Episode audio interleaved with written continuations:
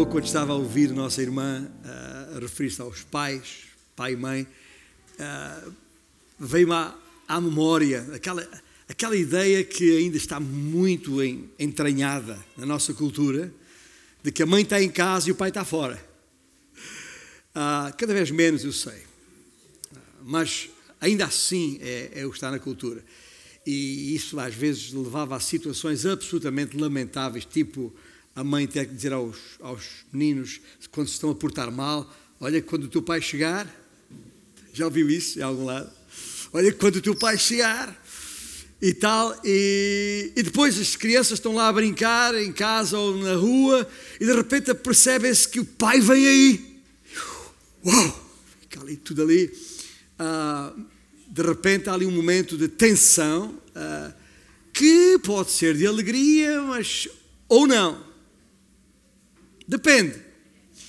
Se os, que os meninos estiverem a fazer naquela hora, ou se o dia tiver corrido bem e tudo está em ordem, então é um sentimento de alegria porque o pai está a chegar, o pai vem aí. Mas porventura a coisa correu mal, ou estão nesse preciso momento em que pressentem a chegada do pai a fazer alguma coisa que não deviam, então o sentimento é, é de arrepiar, mas pela negativa. Enfim, essa mistura de sentimentos, dependendo de como é que a pessoa está ou as pessoas estão, nesse momento em que se percebe quando está iminente a chegada do Pai. Ora, é nesse mesmo espírito ah, que declaramos nós aqui e cantamos nós aqui a respeito da iminência da segunda vinda de Cristo da volta de Cristo. E a esse respeito dizemos: aí vem Jesus. Aí vem Jesus, está aí à porta. Nós temos vindo a construir nestas últimas semanas aquilo que uh, ousei chamar de pilares base para construção de uma ponte entre o Novo e o Velho Testamento, para nos ajudar a perceber que, afinal de contas, toda a Bíblia, toda a Escritura do primeiro ao último livro dos 66 livros que queremos serem a palavra de Deus, um, tem um tema só, tem um nome só, que é transversal a todo o conteúdo. O nome de Jesus, sobre o qual acabamos agora mesmo de cantar. E até aqui, neste, na construção destes pilares, já verificamos o que o próprio Cristo disse a esse respeito, o que os Evangelhos, o que as Epístolas, o livro de Atos, semana passada, os Apóstolos, os vários exemplos uh, atestam nesse sentido.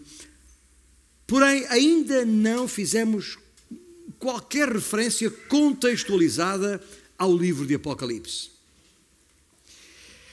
Tendo, como fizemos, intitulado esta série com o tema genérico Cristo veio e voltará, falta-nos referenciar a importância do livro de Apocalipse neste processo.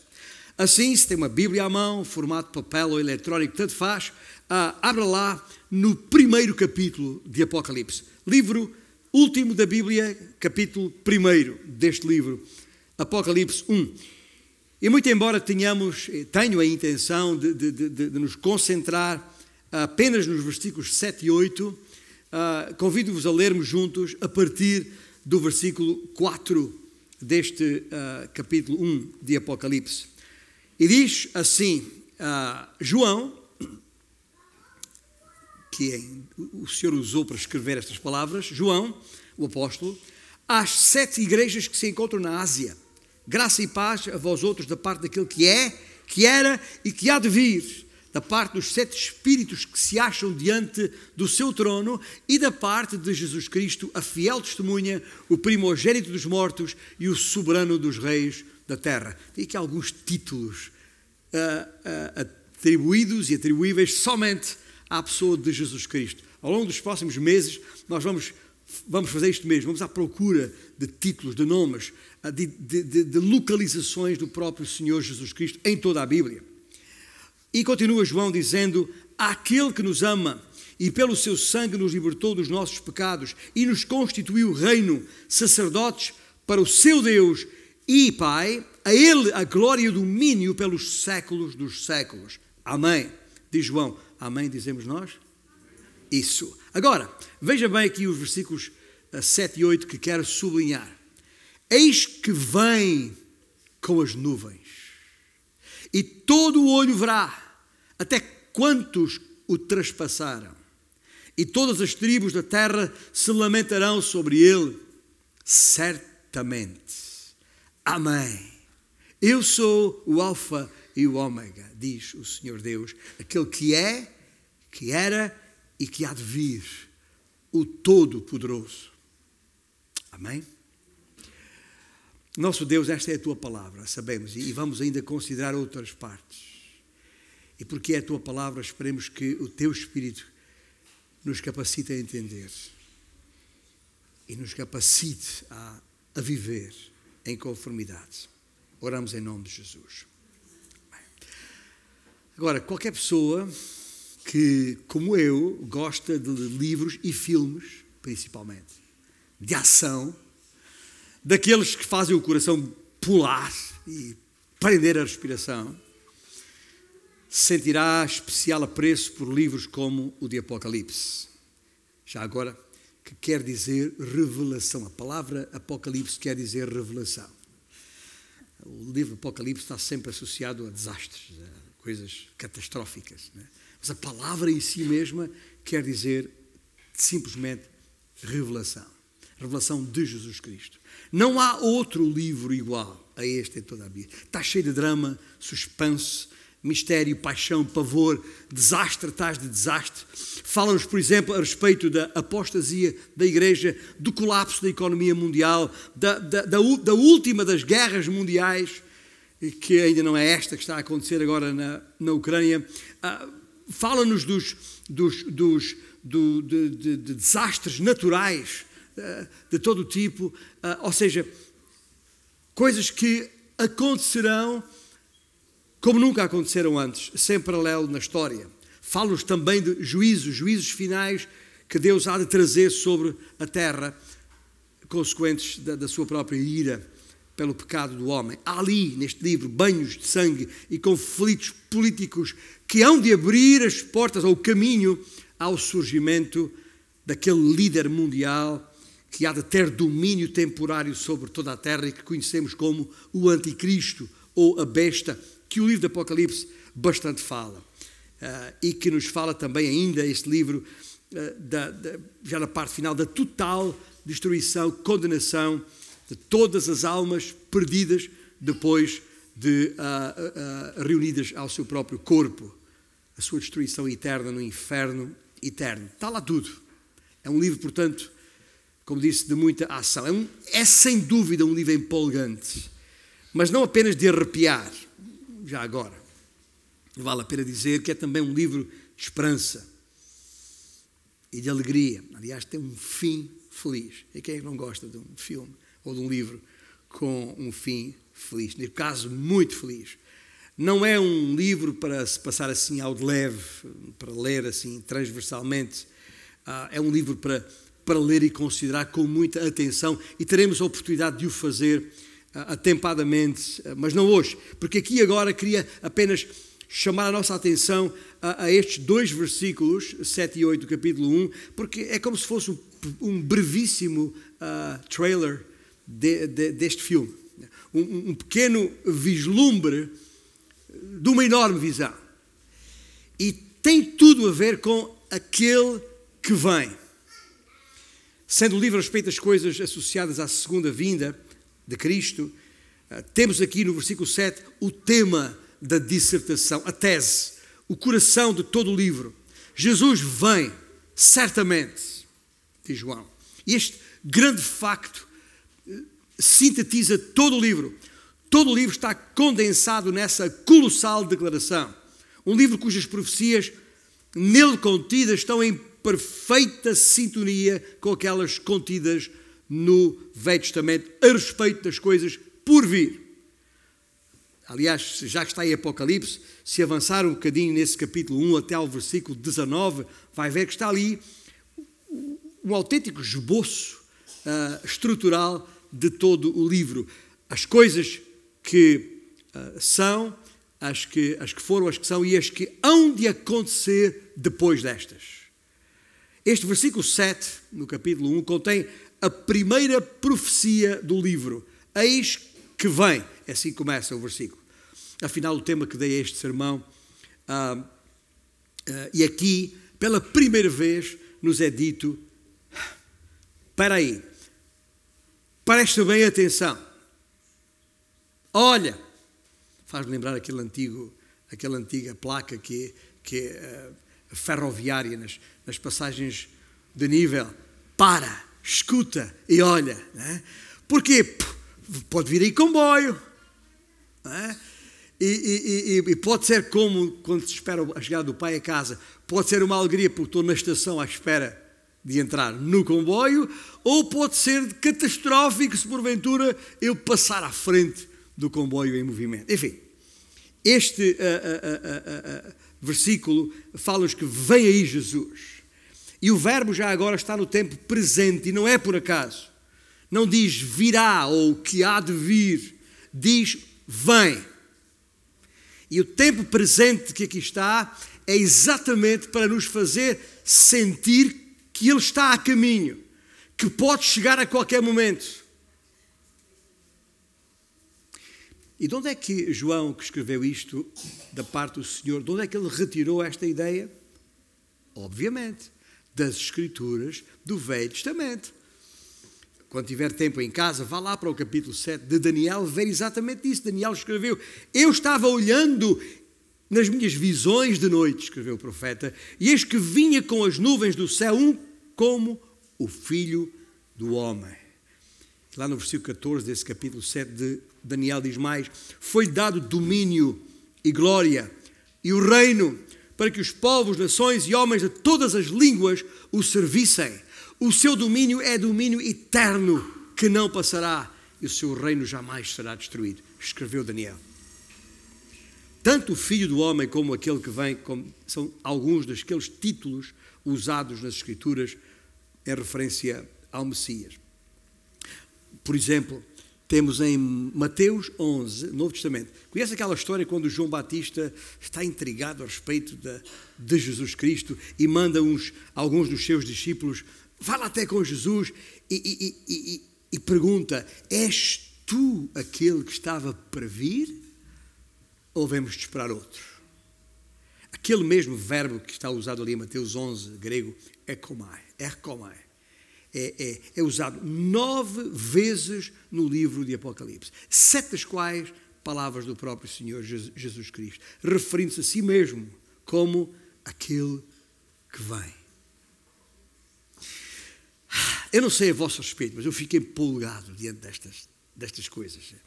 E já agora há muita gente, muitos mestres, muitos líderes de igrejas que preferem não falar sobre este assunto, alegando que é polémico, é fraturante, é, é, entre aqueles da mesma fé. Eu não partilho de tal sentimento, de, de todo, dada a importância determinante que este evento, este momento, deve ter nas nossas vidas. Já agora, deixe-me dizer-vos uma coisa: se considerarmos que cerca de um quinto de toda a Escritura é profecia preditiva, como já expliquei antes, coisas ainda por cumprir. Se considerarmos que um terço desse quinto se refere diretamente à segunda vinda de Cristo, não haverá muito mais a argumentar. Mas mesmo assim, consultando alguns especialistas, ah, recolhi uma, uma quantidade de dados, cálculos que fizeram eh, que já agora quero ah, partilhar convosco. Por exemplo, das 600 profecias gerais contidas nas Escrituras, 333 delas são sobre a pessoa de Jesus Cristo. Dessas 333, 109 foram cumpridas na sua primeira vinda. As outras 224 são para cumprir na sua segunda vinda. Veja. E os números falam por si. 46 profetas do Velho Testamento, nos 46 profetas contidos no Velho Testamento, apenas 10 deles se referem à primeira vinda, enquanto a segunda vinda é referida por 36 deles. de alguma maneira, mais ou menos por menor, há mais de 1500 passagens do Velho Testamento relacionadas com a segunda vinda de Cristo.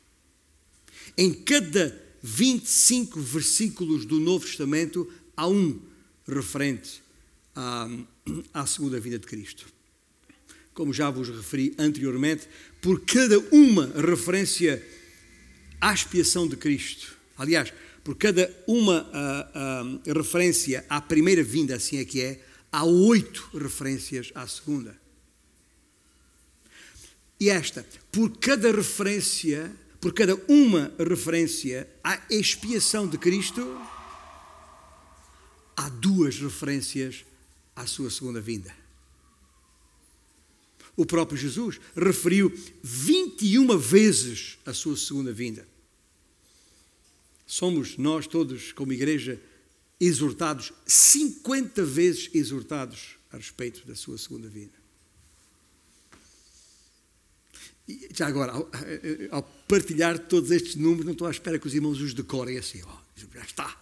O pastor falou, ouvimos, está gravado. Eu não sei que esteja a gravar. E está a ser gravado. Pode sempre ser visto, não, não só em podcast, logo, a, logo o princípio desta, desta tarde, mas de mais tarde um, o vídeo no, no YouTube pode ir lá, se não tomou nota. Mas não se preocupe, que a minha intenção ao partilhar estes números não é para os memorizarem, mas é para vos fazer sentir atraídos pela frescura e pela força da matéria profética relacionada com a segunda vinda de Cristo.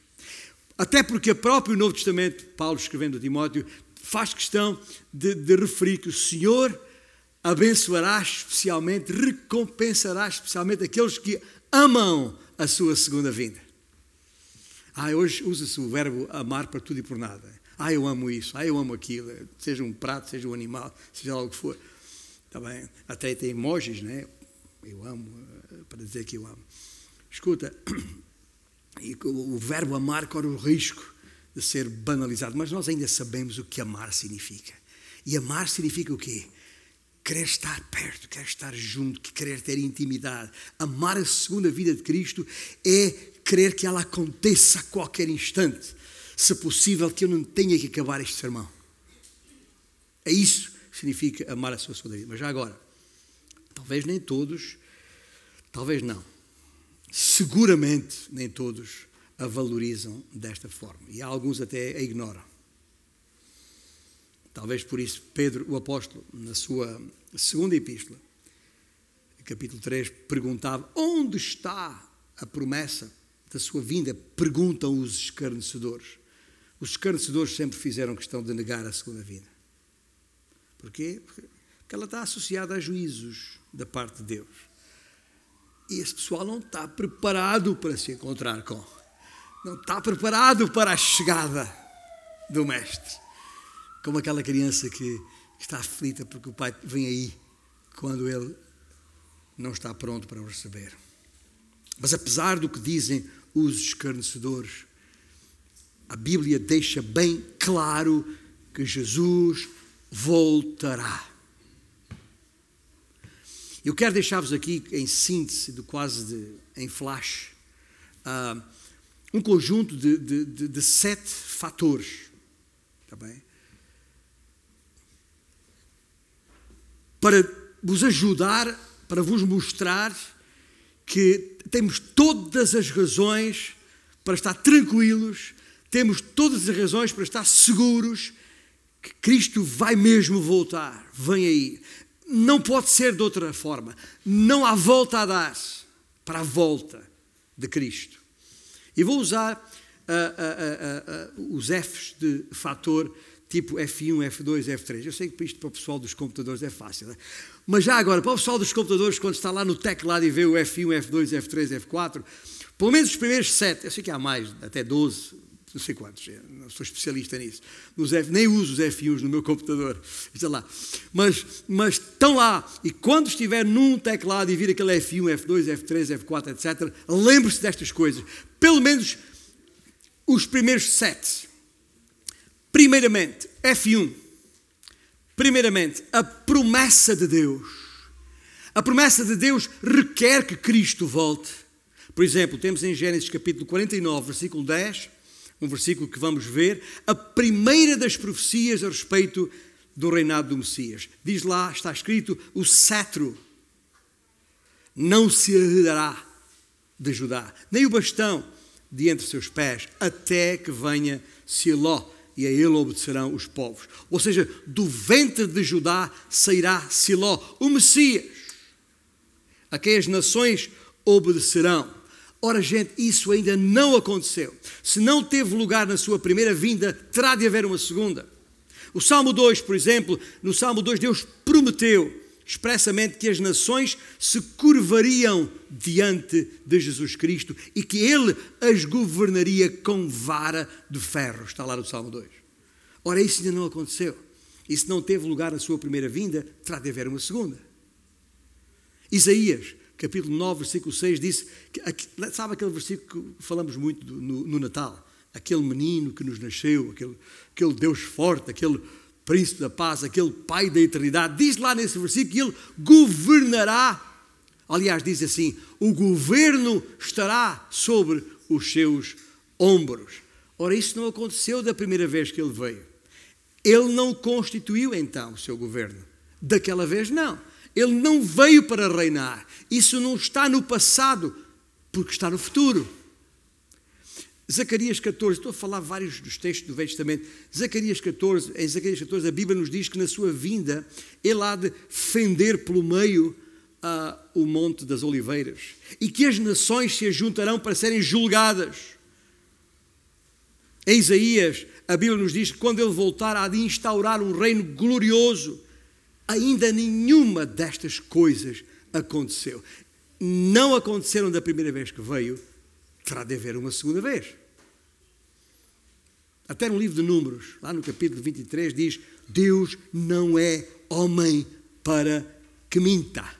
Lembre-se, estamos a falar deste primeiro F na promessa de Deus. Deus disse que tudo isto há de acontecer. Deus que não mente, pelo que o Filho de Deus terá de voltar, para que assim suceda. A promessa de Deus, o primeiro F aqui, exige uma segunda vinda. F2. Em segundo lugar, as próprias palavras de Jesus apontam para a segunda vinda. São versículos que conhecemos muito bem lá em João 14. Jesus disse que se ausentar. Lembra quando ele falou: Vou preparar-vos lugar? E quando eu for e vos preparar lugar, voltarei e vos receberei para mim mesmo, para que onde eu estou, estejais vós também. Ora, ao prometer voltar, Jesus garantiu a sua segunda vinda. O Senhor Jesus, até eh, de acordo com o livro de, de Apocalipse, eh, onde estamos baseados aqui, enviou um anjo a João.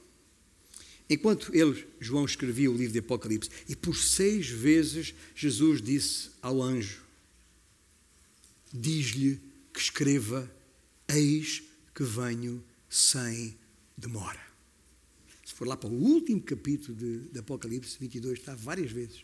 Palavras do Senhor Jesus Cristo. A sua promessa, as suas próprias palavras requerem uma segunda vinda sua. F3, carrega lá na tecla F3. Em terceiro lugar, temos a garantia do Espírito Santo. Afinal, e de acordo com João capítulo 16, versículo 13, Ele é o Espírito da verdade. E quando Ele vier, Ele nos guiará a toda a verdade. E depois diz isto, precioso ali naquele versículo: E vos anunciará as coisas que hão de vir. E Jesus disse mais, de acordo com esse eh, Evangelho de João, no capítulo 15, versículo 26, Jesus diz: ele, o Espírito Santo, dará testemunho de mim. Ele vos falará das coisas que me dizem respeito, inspirando até alguns para escreverem as Escrituras.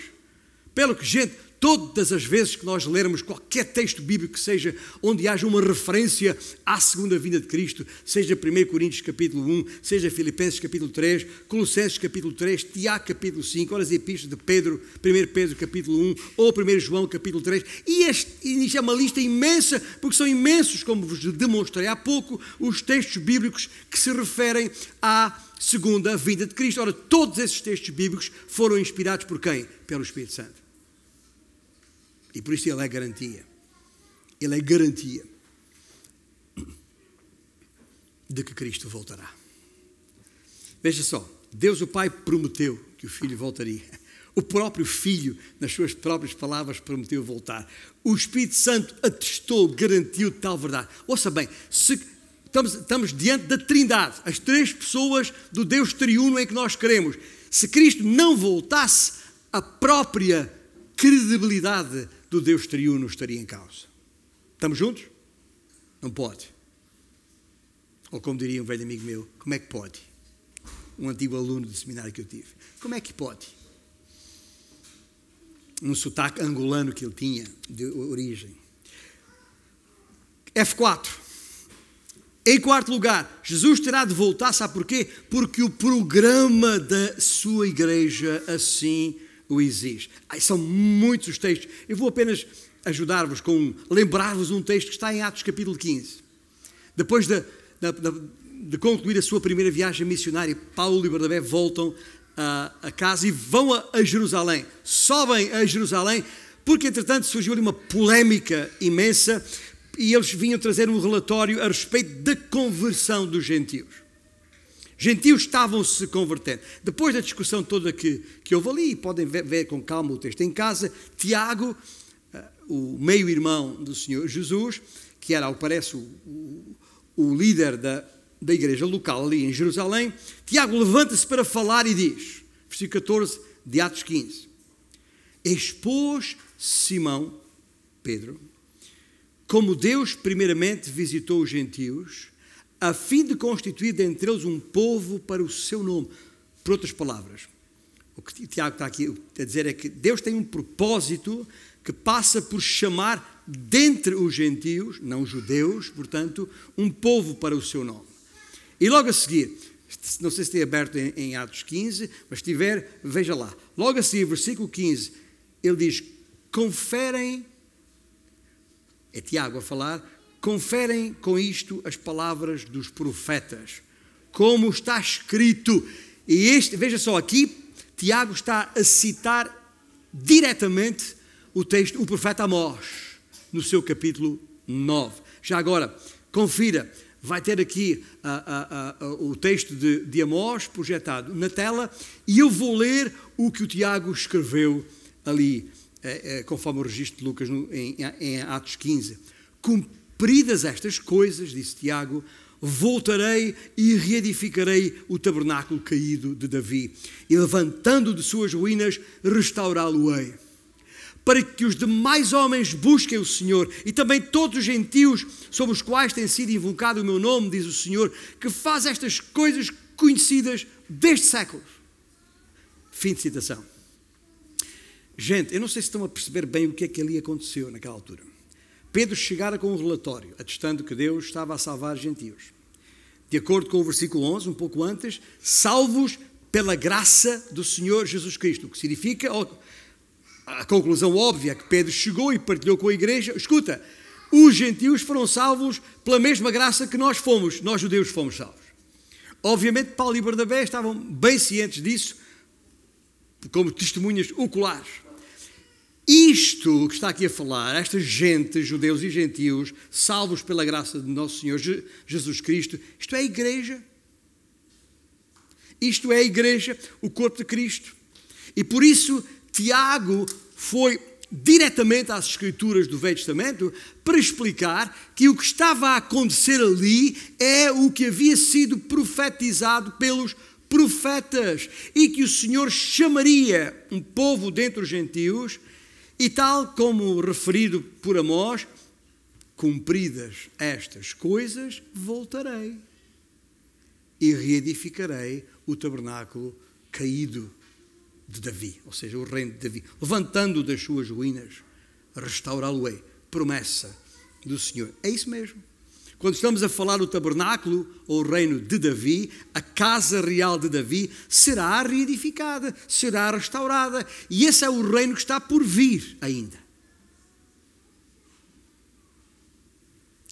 Até lá, a igreja ainda não está completa, por isso é que ainda estamos aqui. Esta gente está sendo chamada de todos os povos e, e, e nações, e que este grupo que está aqui é bem representativo.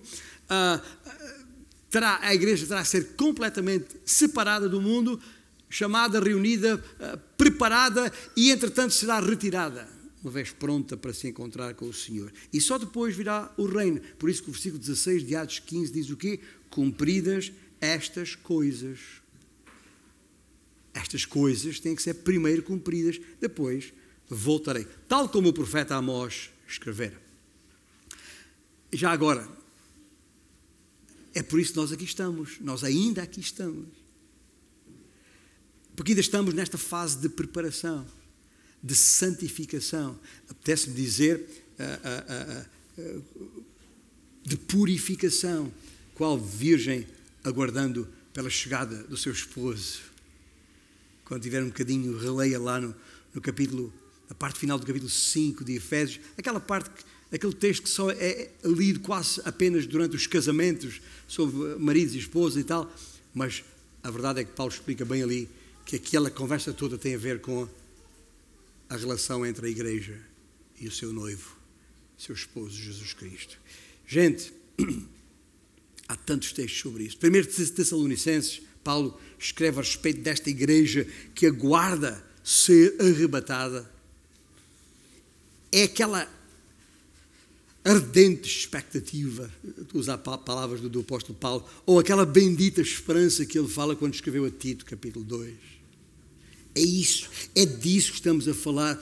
Este programa da igreja que está a acontecer agora, citando Paulo a Tito, porquanto a graça de Deus manifestou Salvador a todos os homens, educando-nos para que, renegadas a impiedade e as paixões mundanas, a tal purificação, santificação, vivamos no presente século sensata, justa e piedosamente, e depois ele tem aquela frase, aguardando a bendita esperança e a manifestação da glória do nosso grande Deus e Salvador Jesus Cristo, o qual se deu a si mesmo por nós, a fim de remir-nos de toda a iniquidade e purificar para si mesmo um povo, escreveu Paulo a Tito, um povo exclusivamente seu, zeloso de boas obras. Esse é o programa da igreja que eu estou a falar.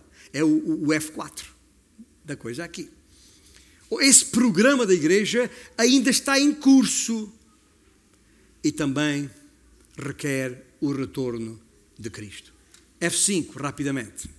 F5 é, refere-se ao programa para as nações. Há um programa para a igreja e há um programa para as nações, dentre as quais a igreja é retirada.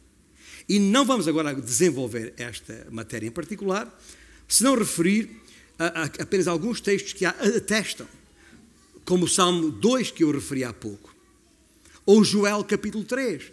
Conhece este versículo? Joel 3, 2, que nos fala a respeito do tempo em que o Senhor virá, e passo a citá-lo, e congregará as nações, fazendo-as descer ao vale de Josafá, onde entrará em juízo contra elas. Isto é futuro. Isto está para acontecer. Os versículos seguintes em Joel 3 fazem-nos saber a respeito da famosa batalha do Armagedon que o livro de Apocalipse desenvolve. Está lá referida, no capítulo 16 de Apocalipse, e muitas vezes, muitas, mais detalhe no capítulo 19 de Apocalipse. Diz Joel, versículo 14: multidões, multidões no vale da decisão, porque o dia do Senhor está perto, no vale da decisão, diz Joel, ou seja, vale do juízo, está perto, mas ainda está no futuro, ainda não aconteceu. E, e aquele que entre as nações já agora, aquele que entre as nações se quis exaltar no lugar de Cristo, estou a falar de Satanás, o príncipe deste mundo, então, nesse futuro, será humilhado. Tal como está escrito na primeira, por João, na sua primeira epístola, capítulo 3, Jesus destruirá as suas obras definitivamente. Lá no final do da Epístola aos Romanos, Paulo escreveu que o Deus de paz em breve esmagará debaixo de vossos pés a Satanás. E para destronar este usurpador, gente, Jesus há de voltar. F6. E penúltimo. F6. O programa para Israel é outro elemento, é outro fator que requer que ele volte. E basta ler ao longo de todo o Velho Testamento para logo se perceber que, que Deus prometeu um reino a Israel que o Messias havia de, há de trazer. Mas o Messias veio e Israel não teve o seu reino. Certo? Porque nem sequer entenderam o cariz da sua segunda vinda. Porque tampouco entenderam o cariz desse reino. Pensavam que era uma coisa mais política que outra coisa qualquer. Leiamos com atenção o que está escrito em Isaías, capítulo 59, e a partir do versículo 20, quando diz: Virá o Redentor a Sião e aos de Jacó que se converterem, diz o Senhor. Quanto a mim, esta é a minha aliança com eles, diz o Senhor. O meu espírito que está sobre ti e as minhas palavras que pus na tua boca não se apartarão dela, nem da de teus filhos, nem dos filhos de teus filhos, não se apartarão desde agora e para todo sempre, diz o Senhor. Esta é a salvação prometida a Israel na sua vinda. E veja bem, de acordo com as palavras que acabámos de ler, esta é uma salvação eterna e obviamente não aconteceu na sua primeira vinda, porque não foi para isso que o Messias veio da primeira vez. Porque se tivesse sido, obviamente não teria sido por eles rejeitado e morto. Mas há de voltar uma segunda vez. Então quererão nele e serão salvos, como o profeta diz. Jeremias também fala nisto no seu capítulo 23, o profeta Jeremias diz: Eis que vêm dias, diz o Senhor, em que levantarei a Davi um renovo justo, e rei que é, reinará e agirá sabiamente e executará o juízo e a justiça na terra. Nos seus dias Judá será salvo, Israel habitará seguro, e será este o seu nome com que será chamado Senhor, justiça nossa. Nós sabemos que isso não aconteceu na sua primeira vinda. Porquê? É só olhar para Israel hoje. Não há paz, nem justiça, nem segurança. Como garantido está para a sua segunda vinda. E por isso a segunda vinda é inevitável por causa do programa para Israel. Finalmente, F7. A humilhação de Cristo. Eu tinha que falar nisto. Até porque já a seguir vamos tomar o pão e o, e o cálice e temos que perceber o que é está aqui em causa. A, a própria humilhação de Jesus Cristo torna inevitável a sua volta. É um fator uh, sine qua non. Jesus veio a este mundo e foi rejeitado. Viraram-lhe as costas, rechaçaram-no. E a história não pode acabar assim. Esse não é o fim. Ele vai voltar. E quando voltar, virá em glória e todo o joelho se dobrará diante dele em adoração. Lembram-se das palavras de Isaías que citámos a semana passada no capítulo 53? Ele foi o quê? Oprimido e humilhado. Mas não abriu a sua boca. Se depois conferir no capítulo 26 de Mateus, no capítulo onde temos o terrível relato da, da, da prisão e crucificação e morte de Cristo, lá pelo meio, quando Jesus se confronta com o sumo sacerdote, ouça bem o que Jesus disse no versículo 63. O que é que Jesus disse? Está escrito: Jesus, porém, guardou silêncio. E o sumo sacerdote lhe disse: eu te conjuro pelo Deus vivo que nos digas se tu és o Cristo, o Filho de Deus. Respondeu Jesus: Tu o disseste. Entretanto, eu vos declaro que desde agora vereis o Filho do Homem assentado à direita do Todo-Poderoso e vindo sobre nuvens do céu. Aí o sumo sacerdote perdeu a, a cabeça porque entendeu que que Jesus estava a blasfemar, rasgou as suas vestes, inclusive. O que é que vem a seguir? Bom, a seguir a história é: cuspiram na sua face, esmurraram-no. E Jesus deixou claro que aquela humilhação não seria o fim da sua saga. Aquela humilhante imagem na cruz, como se de um vil criminoso se tratasse, com o corpo ensanguentado, seminu, um corpo ensanguentado, crivado de moscas, certamente, pendurado e desnudado no alto daquele monte chamado Golgotha, que quer dizer lugar da caveira. Não, esta não será a última imagem que o mundo terá de Cristo. De maneira nenhuma. Voltará o mundo a vê-lo. Não apenas os, cinco, os cerca de 50 pessoas ou o grupo de pessoas que o viu após a ressurreição, mas todo o mundo o verá todo o olho o verá. O, até hoje, o mundo não viu o esplendor da glória que há em Cristo Jesus, mas há de ver. Em conclusão, e tome boa nota do que lhe vou dizer agora, tome boa nota dessas palavras que estão lá em Apocalipse 1, 7. Eis que vem com as nuvens pormenor das nuvens não é mero acaso. A nuvem no texto bíblico é sempre símbolo da presença gloriosa de Deus. Aí vem Jesus. Está aí, está à porta. Ouça. Este facto inequívoco e irrefutável, gente, é central da fé cristã. Quando pregamos o Evangelho, não podemos excluir esta verdade insufismável. Há cerca de dois mil anos atrás, Jesus deixou esta terra em humilhação, mas voltará em exaltação. Na sua primeira vinda veio para servir, voltará para ser servido. Veio para oferecer graça, voltará para trazer justiça. Veio para buscar e salvar aquele que nele crê, voltará para julgar e destruir aquele que o rejeitar. E esta é que é a questão fulcral que todos e cada um de nós, neste momento, tem que perguntar a si mesmo. Quando Ele vier, estou eu pronto para o receber? Serei como uma daquelas crianças que ainda não tem o seu problema resolvido, está comprometido e gostaria que Cristo não voltasse ainda, ou que o Pai não voltasse ainda? Ou serei como aquele que estou pronto para receber? Cristo, ora vem, Senhor Jesus, Maranata.